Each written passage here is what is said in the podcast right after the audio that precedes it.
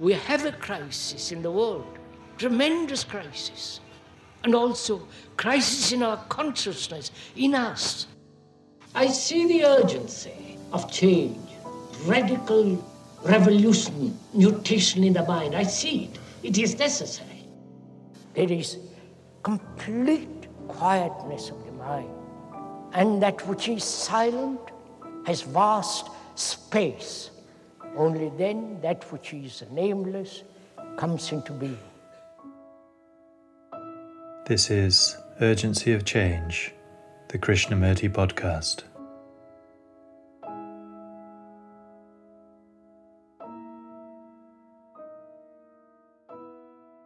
Logically, sanely, I observe that nobody can help me. It is not that I become cynical, it is a fact. And so, am I willing to stand alone? Hello, and welcome to episode 142 of Urgency of Change. Season 3 of the Krishnamurti podcast continues with the format of extracts carefully chosen from the philosopher's talks. Each weekly episode focuses on a theme explored by Krishnamurti, and the aim is to represent his different approaches to these universal topics. This week's theme is help. Upcoming themes are attachment, the immeasurable, and achieving. This is a podcast from Krishnamurti Foundation Trust, based at Brockwood Park in Hampshire, UK. Brockwood is also home to Brockwood Park School, an international boarding school offering a personalised, holistic education for around 70 students. It is deeply inspired by Krishnamurti's teaching, which encourages academic excellence, self understanding, creativity, and integrity. Please visit brockwood.org.uk for more information. You can also find daily Krishnamurti quotes and videos on Instagram and Facebook at Krishnamurti Foundation Trust. If you enjoy the podcast, please leave a review or rating on your podcast app, which helps our visibility. This week's episode on help has four sections. The first extract is from Krishnamurti's seventh talk in Bombay, 1964, titled we have always sought help from others. Society is always in a state of corruption.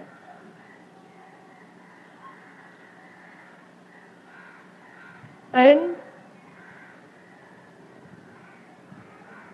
it behoves us to find out for ourselves how to come out of this corruption. Because you know what's happening in this country, as in the world. From the highest political office to the lowest, there is corruption.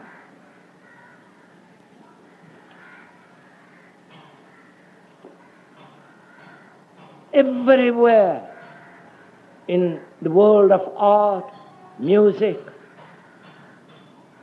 there is tradition, there is no creation.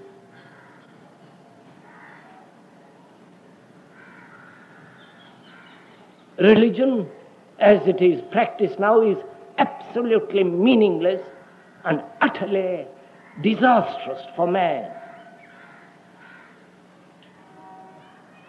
It has no meaning. It's an escape from actual life of boredom of fear. And all the rituals with their priests have no meaning whatsoever, though momentarily they give a, a kind of sensation. And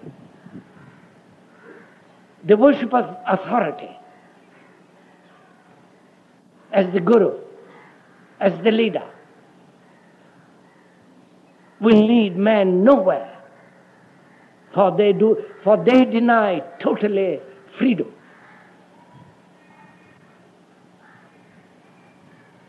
So these are some of the problems. that first, there is no freedom.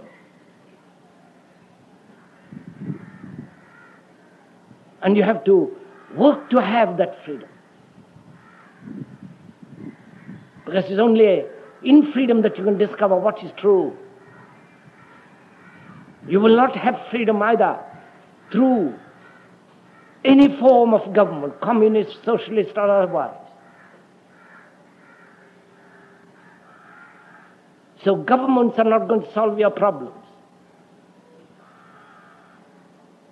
Nor science. You may go to the moon or go into the bowels of the earth.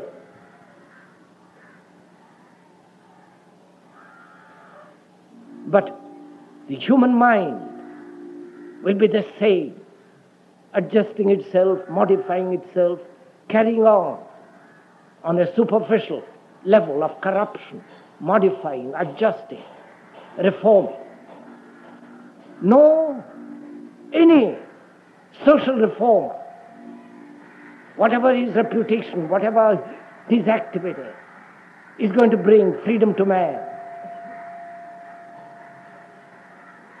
Every social ref- reformation is the denial of the freedom of man. Because he sustains the corruption of society.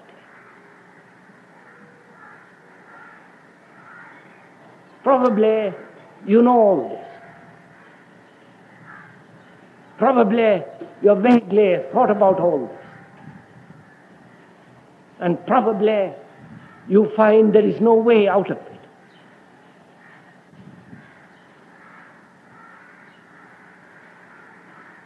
So we are going to find out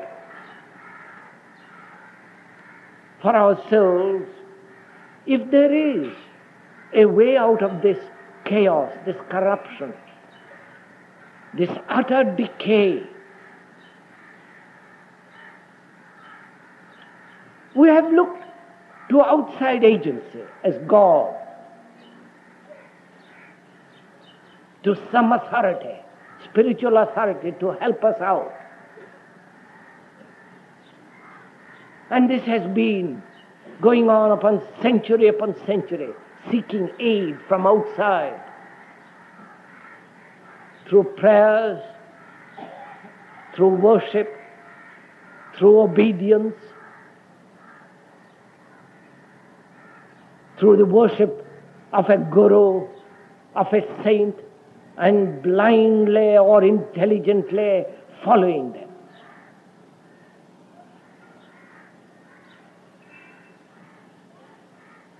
We have tried so many ways to escape from the chaos which man has created, which you and I have created. It is the result of our activity. Society, which is relationship, is the result of your relationship with another. The environment has made you, and you have made the environment. So, seeing all this, what is man to do?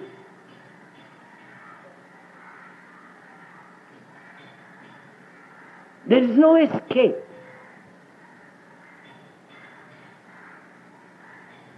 There is no outside agency. No gods. Nobody is going to come from Mars or Venus in flying saucers to save us.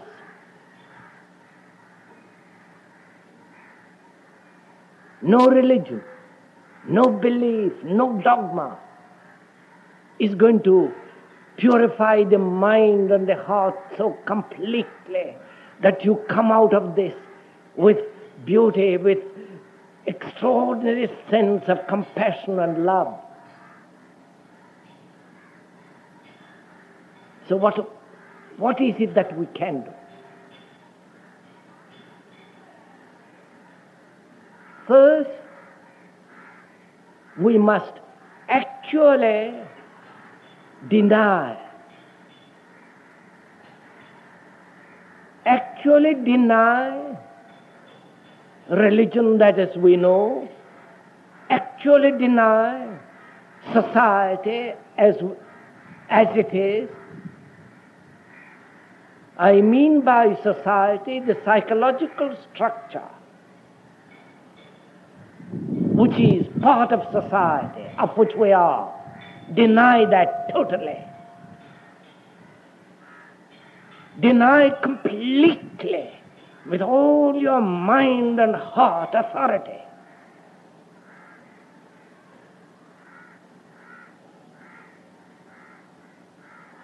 And deny entirely, ruthlessly, every demand of help.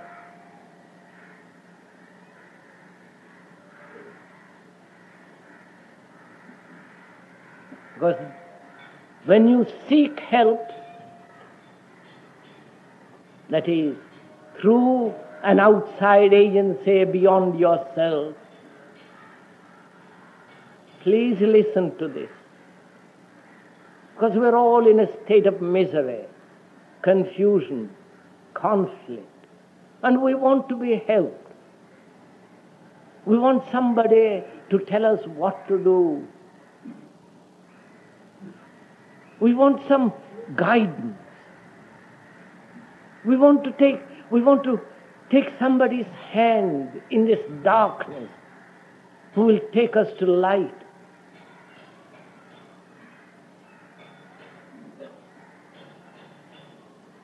We are so confused. We don't know where to turn. Because education, religion, leaders, saints, and all these people have utterly failed. And yet, because we are in sorrow, because there is conflict and confusion, we look to somebody to help us. And probably that's why most of you are here. Hoping some way to catch a glimpse of reality. Hoping some way to be led to, to that beauty of life. Now, if you will kindly listen with your inner ear, with clarity, you will see that there is no help.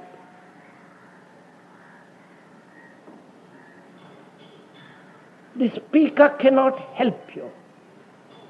He refuses to help you. Please understand this. Go with it slowly. He refuses totally, completely to help you.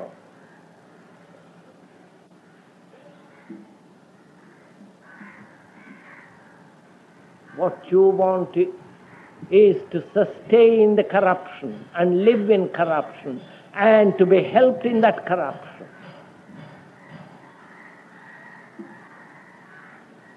You want to be helped little bit, to live comfortably, to carry on with your ambitions, with your greeds, with your envies, with your brutalities, the everyday existence, and let, modify a little there to make become little more rich, little more comfortable, little more happy.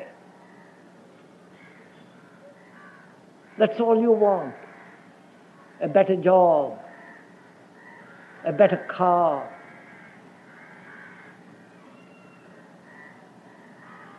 A better position. You really don't want to be completely, entirely free of sorrow You don't want to find out what is love and the beauty of it, the immensity of it. You don't want to find out what is creation. So, what we really want when we say we want to be helped is to continue in a modified form in this wretched world with the ugliness of our lives, with the brutality of our existence, with the everyday conflict. That's all we know, and we cling to that, and we want that modified. And anybody that helps you to live in that field, you think he's a great man. He's a saint. He's a marvelous savior. Therefore, the speaker says he is not giving help. And if you seek help from the speaker, you are lost. There is no help from anybody at any time. And that's a dreadful thing to realize for oneself. And you have to realize the appalling, frightening fact that you, as a human being, have to stand completely on your own feet. There are no Upanishads, no Gitas, no leaders, nothing that can save you. You have to save yourself. You know what that does when you realize that fact? And it is a fact. When you actually realize that fact, either you sink further in your corruption, or that very fact gives you tremendous energy to break through the network of psychological structure of society, breakthrough, shattering everything.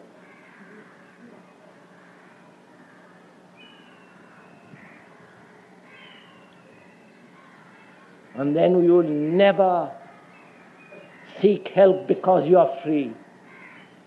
A free man, a man who is not frightened, who has a clear mind, whose heart is vital, strong, energetic. He doesn't want help. And we, you and I, we have to stand alone. Completely, totally, with no help from anybody. Because you have sought help politically, religiously, from the gurus, socially, every way. And they've all betrayed you.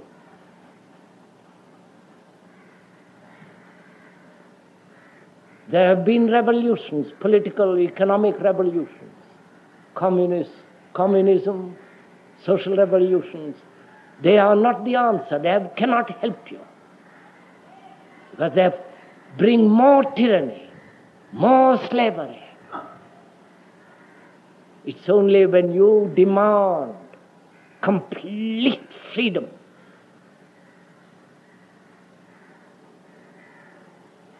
and sustain that freedom, then only you will find through operational approach the reality. And it is that reality that is, will set man free, and nothing else.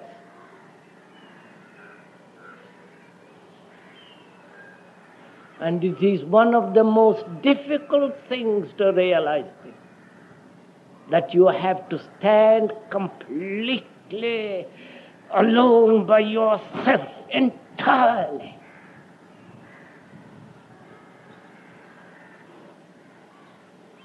Because it's only the man who is free that can cooperate. And it is the man who is free that says, I will not cooperate.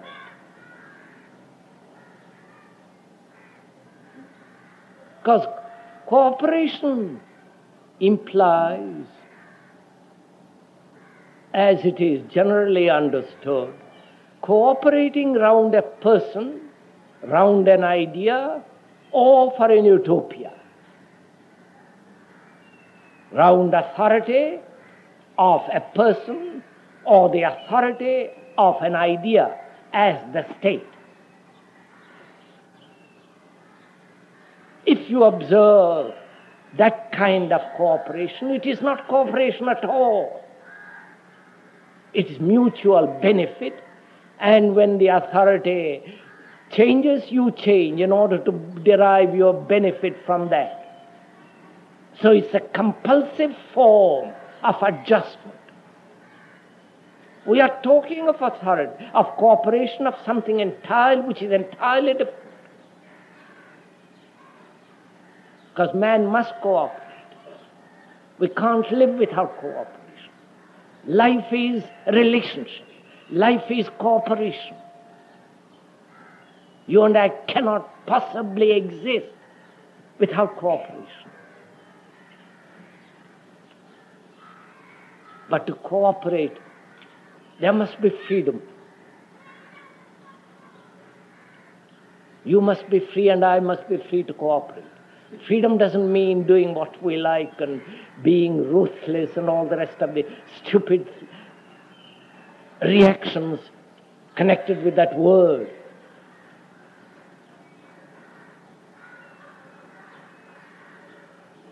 Because it's only the man who is free to love, who has no jealousy, no hate, nothing he wants for himself, for his family, for his race, for his group. It's only such a man who is free and knows the full significance of love and beauty. It's only that man can cooperate.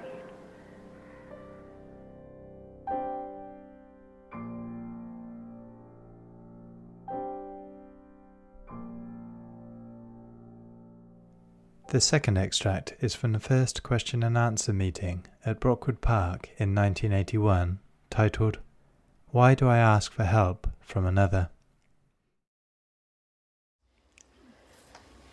The question is asking, why is it that human beings, from time immemorial, from the most ancient Hindus, and Egyptians and the after the afterwards other civilizations, why through all these periods of time, why has man followed somebody? A political leader, a general, a high priest, a psychologist, a philosopher.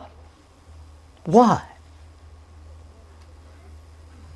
What is it in the mind of the human being that says, he knows I don't?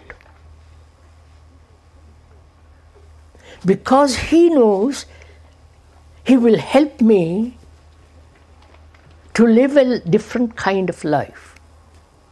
Help me to get over my pain, my sorrow, my anxiety, and so on so on. So, I be one being confused, the other is not. At least it, I think he's not. Most gurus are, but we attribute to them all kinds of fanciful, romantic nonsense. So there is this first point. I don't know, but you know. At least I think you know. You have the reputation. There are lots of other idiots like me following. And the greater the following, the more I feel it's accurate because so many people believe in that kind of stuff, and I follow. That's one thing. Also, the leader, political, religious, as the gurus, and so on,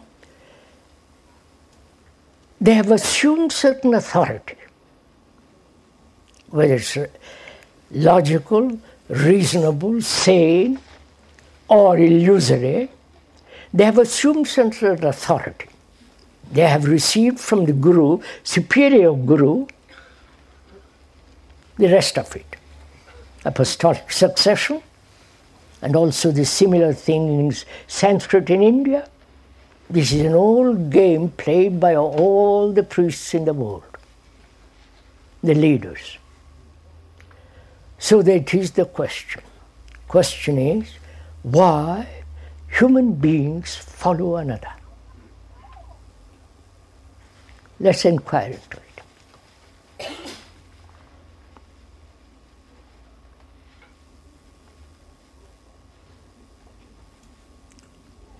Is it because we are not clear? We are confused. And I am confused. Suppose I am confused and I choose you as my leader. I choose out of my confusion, not out of my clarity. Please see the sanity of it first, the logic of it, and then you can throw it out if you disagree. I am confused. My brain is in state of contradiction. I'm frightened. I have no psychological security. I come to you because you have you have certain authority, certain dress, certain uh, paraphernalia around you, and I come. I'm impressed by the dress, by the people, by the you know whole setup. And you assure me that surrender yourself to me and I will save you. Right? Give yourself over to me because I know you don't. So I'll help you. And I'm only too willing and gullible because I want to be, I want comfort, I want some security, I want some hope somewhere on whom I can depend, in whom I have trust, in whom I know, or perhaps I think I know, that He will guide me, help me. And He is only too willing to help. Me. It begins very gently.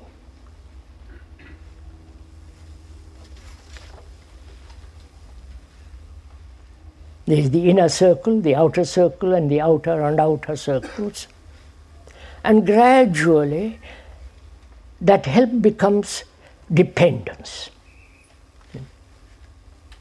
And I depend on my guru, on my priest, on my leader, the political leader of all the various countries. I don't know why we are slaves to the politicians all over the world.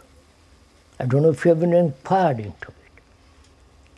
We have elected them, or they have assumed power in the totalitarian states, and they put their thumb on you, and for the rest of your life you are stuck. Or in the democratic world, it's every five years, seven years, you change. But it is the same. You elect them out of your confusion, and there they are. They are confused. They the game is played. Every seven year or five years this goes on. And it happens the same thing with the gurus. I don't like that guru, but I like the other one.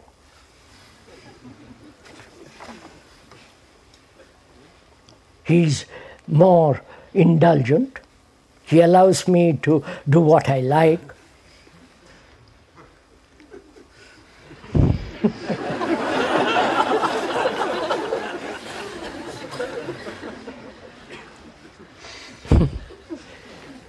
you know, many, uh, many gurus have come to see the speaker at many times.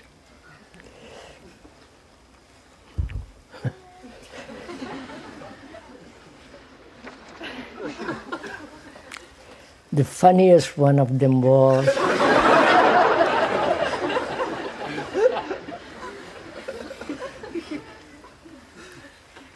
he had been in that particular country for, 20, for many years.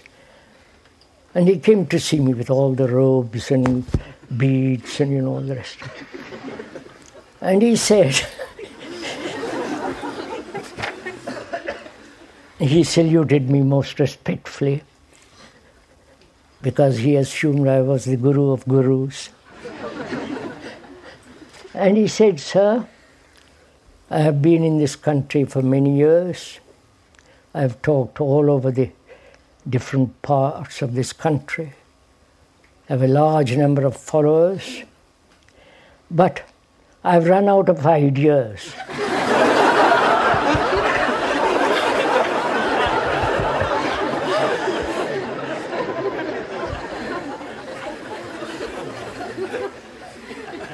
so I've come to you and so please give me some ideas.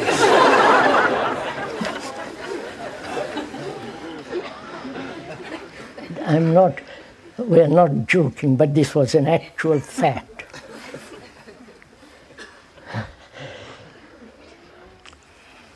You see, when we have really understood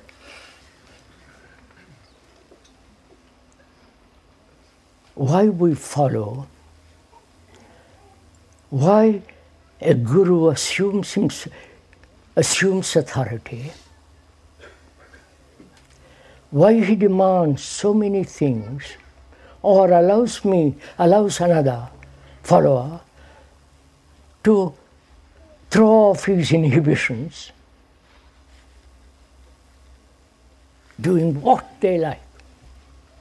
Sex, you know, the whole performance, ugliness of all that. I naturally feel that there is somebody whom will help me. So why do I ask help of another? That's the real point. Apart from joking about all this, this is a very serious problem. Because they are multiplying these gurus with enormous wealth. Think of a religious man having enormous wealth and property, millions and millions of dollars, thousands of acres, hundreds and thousands of followers. What is wrong? To allow such a thing to happen in a world that is already so utterly destructive so degenerating to allow the so called religious people, are really not religious, to acquire such wealth, such power. And they, because they have enormous amount of money, they bribe, you follow? They slip through all the regulations and rules. So, why do we allow all this? Why do we allow terrorism, for example, which is spreading? And is it because we are slack,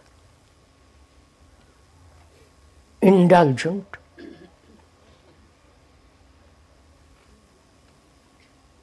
What does it matter? Indifference. Or do we really want to find somebody to help you? Some honest man, not a guru. They merely repeat over and over. You've, you've seen all this. Luke says, I'm not attacking anybody personally. I hope, please, I wouldn't do that. But I have, during all these over 60 years, I've watched this. One cult after another, one guru after another. More and more wealth accumulated.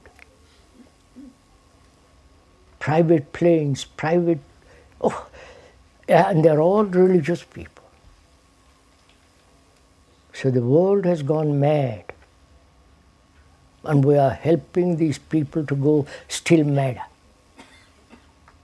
So we come back to this question why do I want help from another? If I am physically sick, I go to a doctor.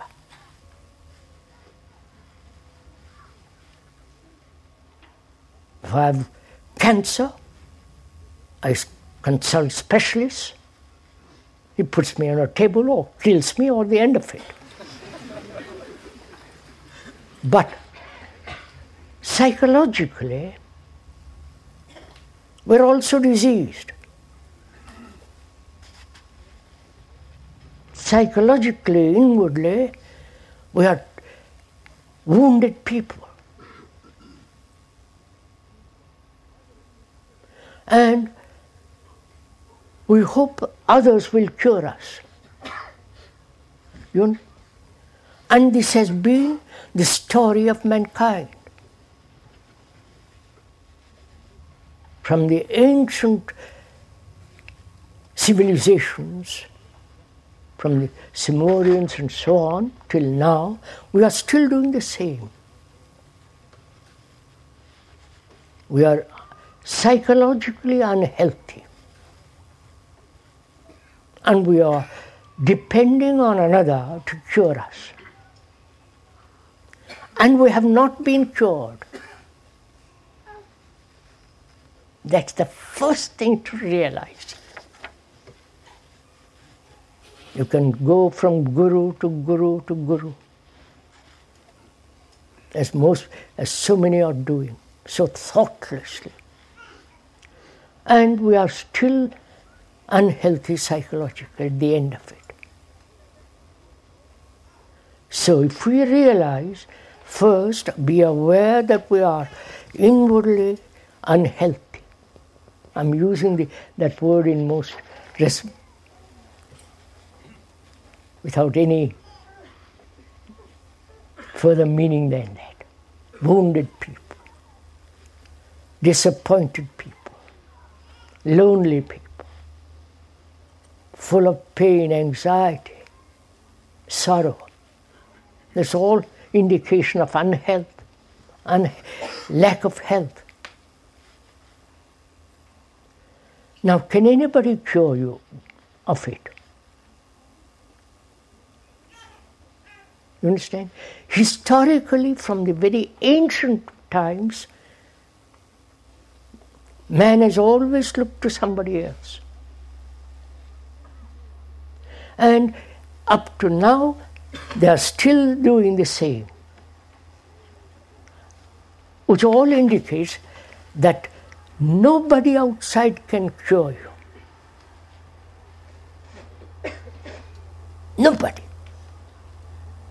Your saviors, the Buddhists with their Buddha, and the Hindus with their and so. None of them have succeeded and will ever succeed in bringing about psychological sanity, rationality. So that if I realize that, right, logically, sane, if you observe all this, then what am I to do? That's the real question. What am I to do when I have discovered that nobody can help me? Prayers, meditation. Wait a minute, I must be careful here. Meditation is very important in life. But that meditation must come after putting the house in order. Your house inside. Otherwise, it merely becomes an illusion, leads to illusion of fanciful images and all kinds of silly experiences that have no value at all. Meditation has got immense significance if the, when the house is in complete order. But we have turned it the other way around. We meditate hoping to put the house in order. Or meditate hoping some kind of miracle will take place that will put the house in order, my order, the house being myself, oneself. The other way around, you follow? That's what we, the, the medit, I won't go into it. The, I, the speaker generally talks about meditation at the end of the talks. He has done this purposely because all that he has said previously is to bring about order in the house. A man who is frightened is pursuing pleasure. He can meditate till he is blue in the face, stand on his head cross legged, uh, do all kinds of things that have been prescribed by the innumerable gurus.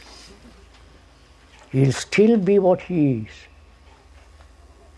perhaps little modified, but basically he's still frightened entity.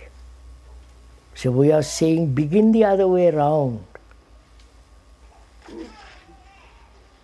Then meditation is a marvelous thing, which we'll talk about next Sunday. That's not an enticement.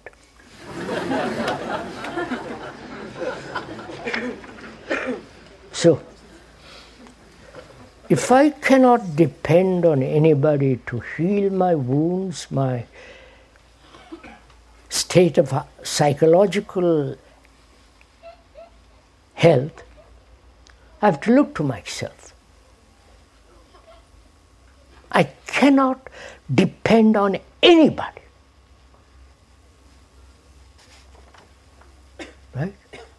Or we, when I say that, am I frightened? Please inquire with me into this question.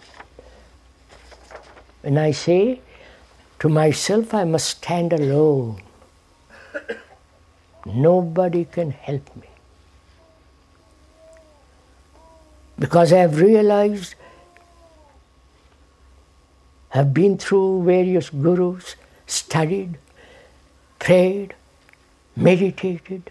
At the end of it all, I am what I have been when I started. So, logically, sanely, I observe that nobody can help me.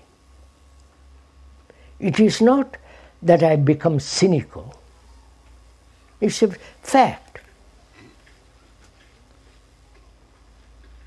And am I willing to stand alone?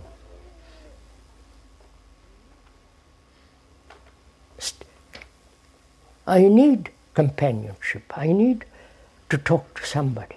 Hmm? But they're not going to become my gurus. They'll be my friends, but I'll talk about it. But I realize deeply I cannot depend. I depend on the postman, the milkman, the, and so on. But inwardly, I'm, there is no dependence. Because I realize also that attachment, which is to give oneself over to the Guru, that very attachment leads to corruption. Right? I don't know if you have noticed this. Any form of attachment to any person, to any belief, to any ideas, to any country, and so on, must inevitably breed corruption. So I realize all that. So, what am I to do? Can I be a light to myself?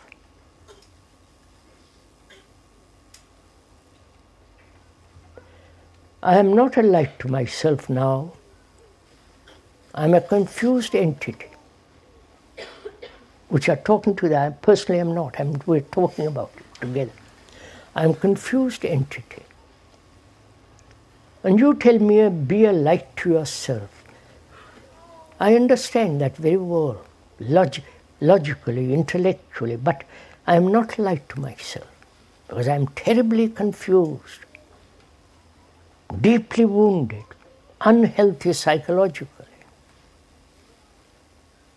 I'm unbalanced, neurotic, romantic, sentimental.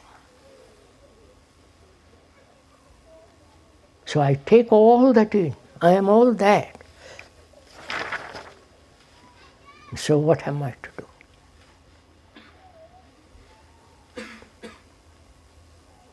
to study myself, I must have a book about myself. And you are you willing to give me that book. You?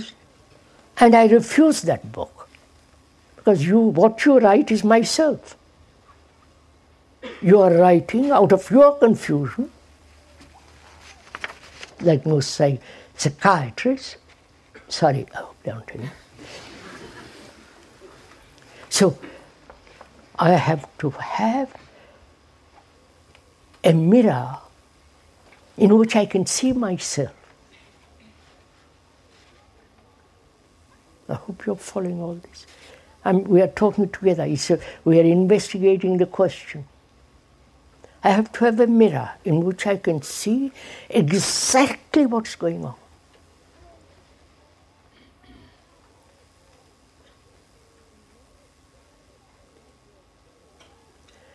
And no hardware store is going to supply that mirror.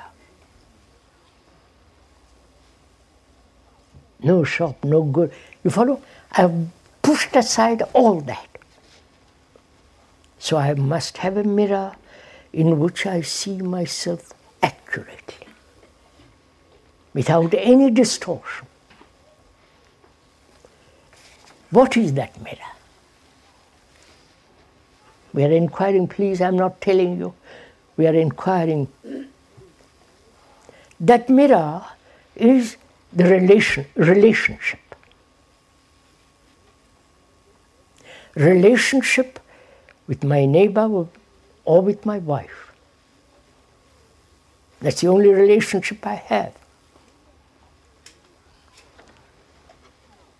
In that relationship, which is the mirror, I see myself as I am jealous, anxious, frightened, possessive, attached, hurt, anxious. The more I'm anxious, the more I'm attached. My family becomes all important. So, in that whole relationship, I begin to see myself accurately as I am. My sexual demands, my arrogance, my vanity, the ugliness of what I am, all assume that I'm extraordinarily beautiful. But the mirror shows me I'm not. So, what is shown in the mirror is far more important than what I should be. I wonder if you follow all this. The mirror doesn't show me what I should be. That's the beauty of that mirror. That mirror shows me exactly what I am. I may turn away from it. I may escape from it, which we generally do. But if I want to, if I say to myself, nobody can help me, then I am looking at that mirror. And that mirror is showing what, what is, not what should be.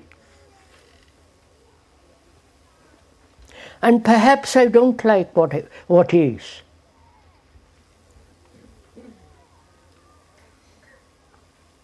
And the psychologists and others say, express yourself as you are immediately. And, and again, I depend. So I'm all the time aware that people are trying to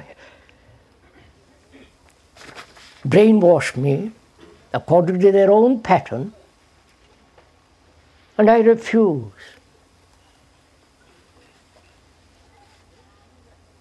And I begin then to have great deal of vitality. Naturally.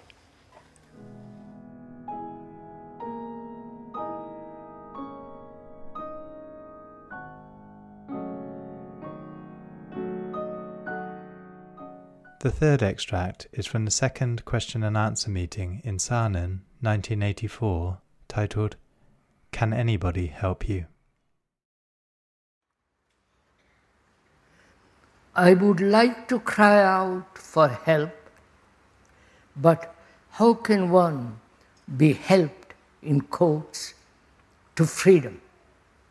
I would like to cry out for help, but how can one be helped, in quotation, to freedom.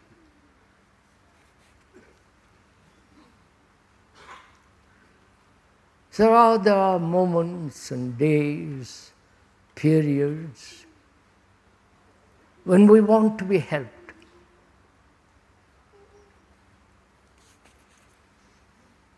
We want to be helped when we go to a doctor.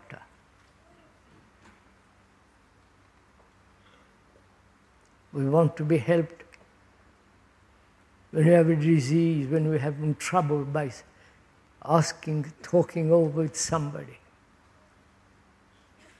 We're always in the world, whether here or in Asia or different parts of the world, we're always wanting to be helped. Right? And there are those who give you help the priests, the vicar in the local village, the Pope, those gurus who say, I'll help you. There are the, all those people in the world who are trying to help others. Because people are wanting help. This is apparently natural response to all their travail and to their misery, unhappiness. Probably most of you, if I, one may most respectfully point out, you're all perhaps wanting to be helped. Perhaps. Some may not. And why do you want to be helped?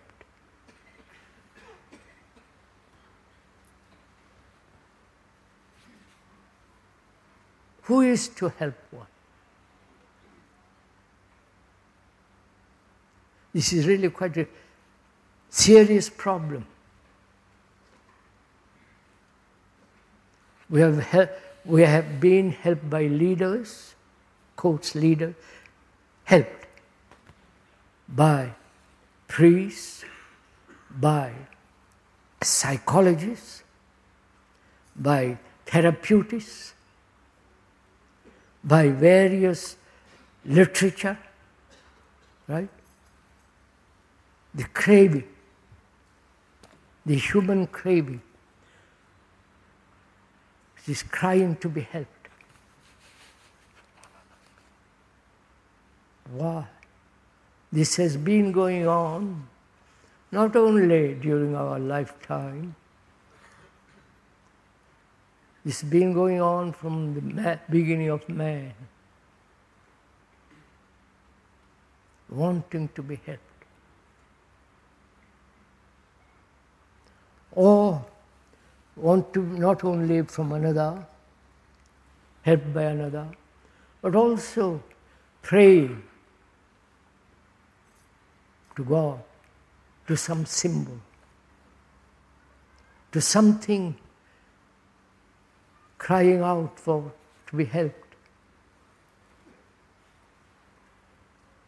And this we have been doing for thousands and thousands of years.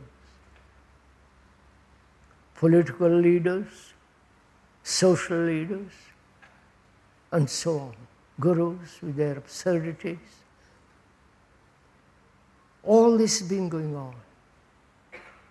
And we have not been helped. Right? To be helped means to become strong. Not depend on anybody.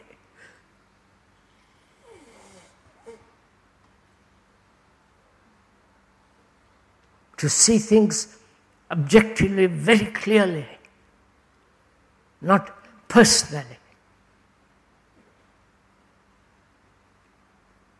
And because we are rather indolent, we are so easily satisfied. But most of us are discontent. Discontent, discontentment is like a flame we want to smother it. We don't keep that flame alive because it's too troublesome. It might bring about destruction. Not destruction, revolutionary physical destruction, but the destruction of one's own pettiness, one's own uncertainties, and so on. So, we want to be helped.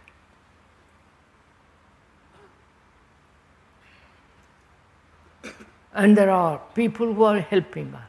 Therefore, they're keeping us permanently in a state of not being able to help ourselves. Right? Is it possible? Not to look to another.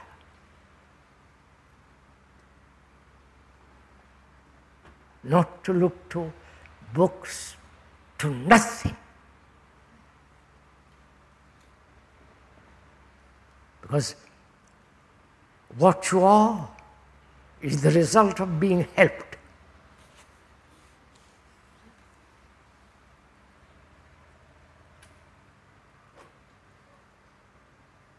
If you say to yourself, I'm going to understand myself,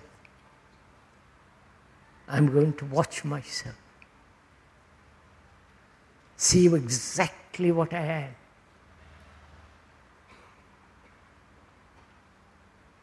Not get depressed what, seeing what you are or elated, but just to observe and this observation is very simple. If you really want, You're not seeking help from anybody. Therefore, you have, you have to rely entirely on yourself, which means tremendous responsibility. And we don't want to be responsible.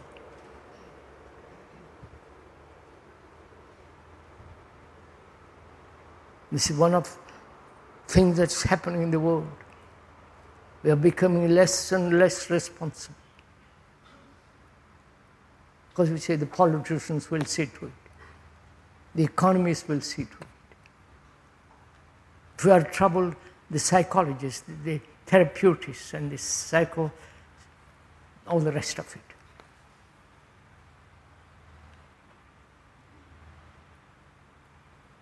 But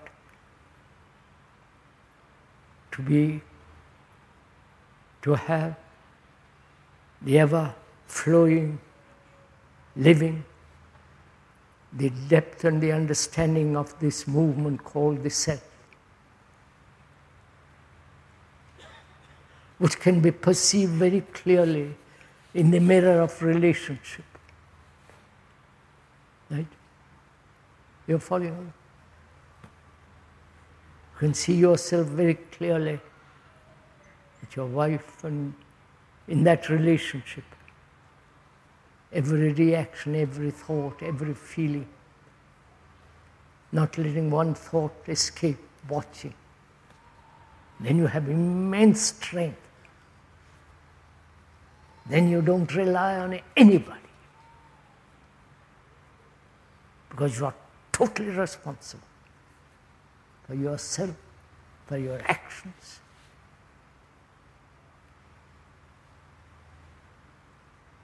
And that demands great deal of energy, not wasting energy. Chattering, chattering, chattering, talk. You follow? All that. And very few will do all this. Unfortunately. Because we are all rather slack. Forgive me, speak up for you if you use the word slack. And so the responsibility responsibility is on others, not on oneself, not for oneself. And if you ask for help, you are making yourself more and more feeble.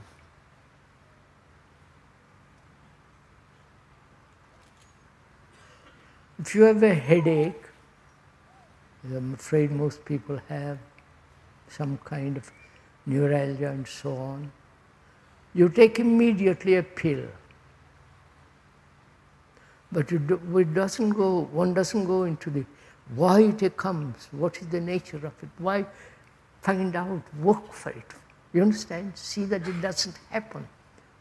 Maybe eating wrongly, doing, etc., etc. We never go to the cause of things. Where there is a cause, there is an end to it. You understand?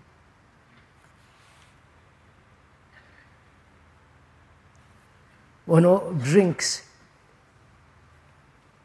tremendous lot. Next morning you have a hangover, headache. And to overcome that headache, you take a pill. And the next evening, carry on. You follow? This is the way we live. Highly sophisticated world we live in. And therefore, to ask for help to make oneself more feeble, more irresponsible, more dependent. Whereas if you are totally responsible for yourself, everything that you do or that you have promised to do, never find an excuse and so. You understand? So that you are stand on your own feet in dignity and responsibility.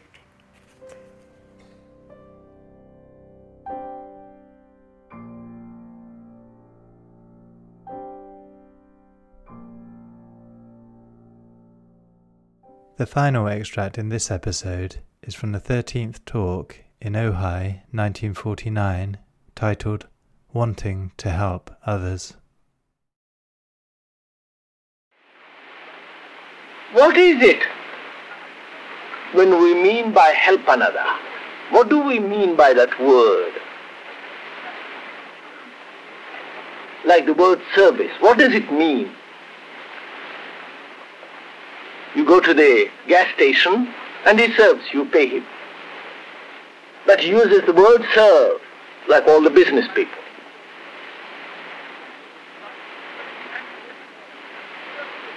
All the commercial people use that word. And he's not those who also wish to serve, have they are not also the same spirit. They want to help if you give them also something. That is, they want to help you in order to fulfill themselves.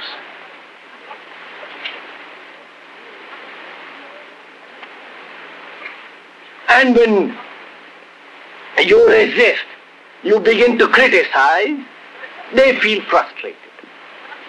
In other words, they are not really helping you.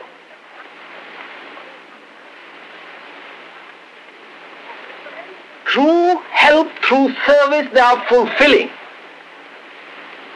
themselves. In other words, they are seeking self-fulfillment under the guise of help and service. Which when thwarted, gets angry, begins to gossip, begins to tear you to pieces. Which is obvious fact, is it not?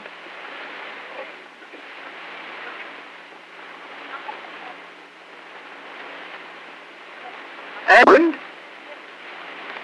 can you not help and serve another without asking anything? Which is most difficult, which is not just easy, say yes, it can be done. When you give something to somebody, a few hundred dollars, haven't you something with which you are tied? Don't you tie that hundred dollars? Hasn't it a tail?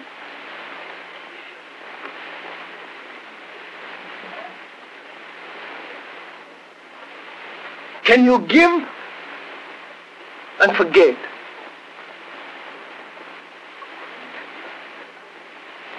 This giving from the heart is real generosity. But the gener- generosity of the hand has always something to be held. It holds.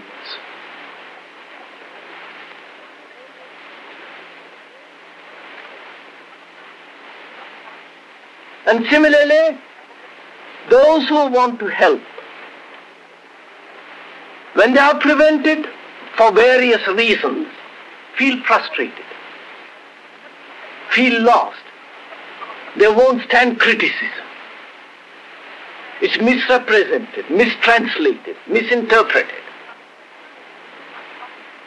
Because through their anxiety to help you, they are fulfilling themselves. So the problem is, is there self-fulfillment? Is it not? From, the, from that arises next question. Is there self-fulfillment?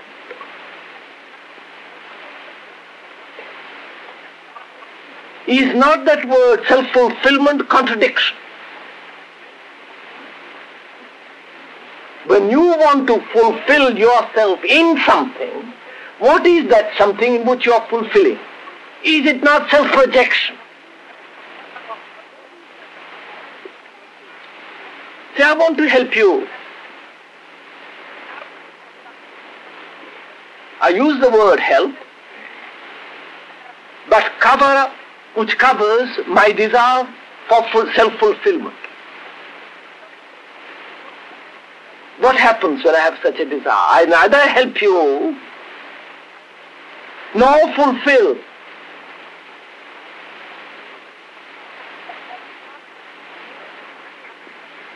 Because to fulfill means with most of us to have pleasure in doing something which gives me gratification. In other words, self-fulfillment is gratification, is it not? Superficial or permanent gratification. As long as I am seeking gratification, which I call self-fulfillment, can gratification be permanent? Obviously not. Surely, when we talk about self-fulfillment, we mean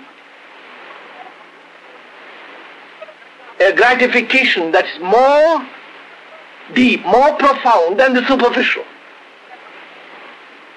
And can gratification ever be permanent? And as it can never be permanent, we are changing our self-fulfillment. Once it is, one, at one period it is this, and later it is that. And ultimately we say my fulfillment must be in God, in reality. Which is reality we make as a permanent gratification. So in other words, we are seeking gratification when we talk about self-fulfillment. And instead of saying, I want to help you in order to gratify myself, which would be too crude and we're, we have gone, we are too subtle for that, we say, I want to serve you. I want to help you. And when you are prevented, I feel lost, I feel frustrated, angry, irritated. under the guise of help service. We do a lot of monstrous things. Deceptions, illusions. Therefore, those words need examination, like self-fulfillment, like help, like service. And when we really understand it, not just verbally, deeply, profoundly, then we will help without asking anything in return.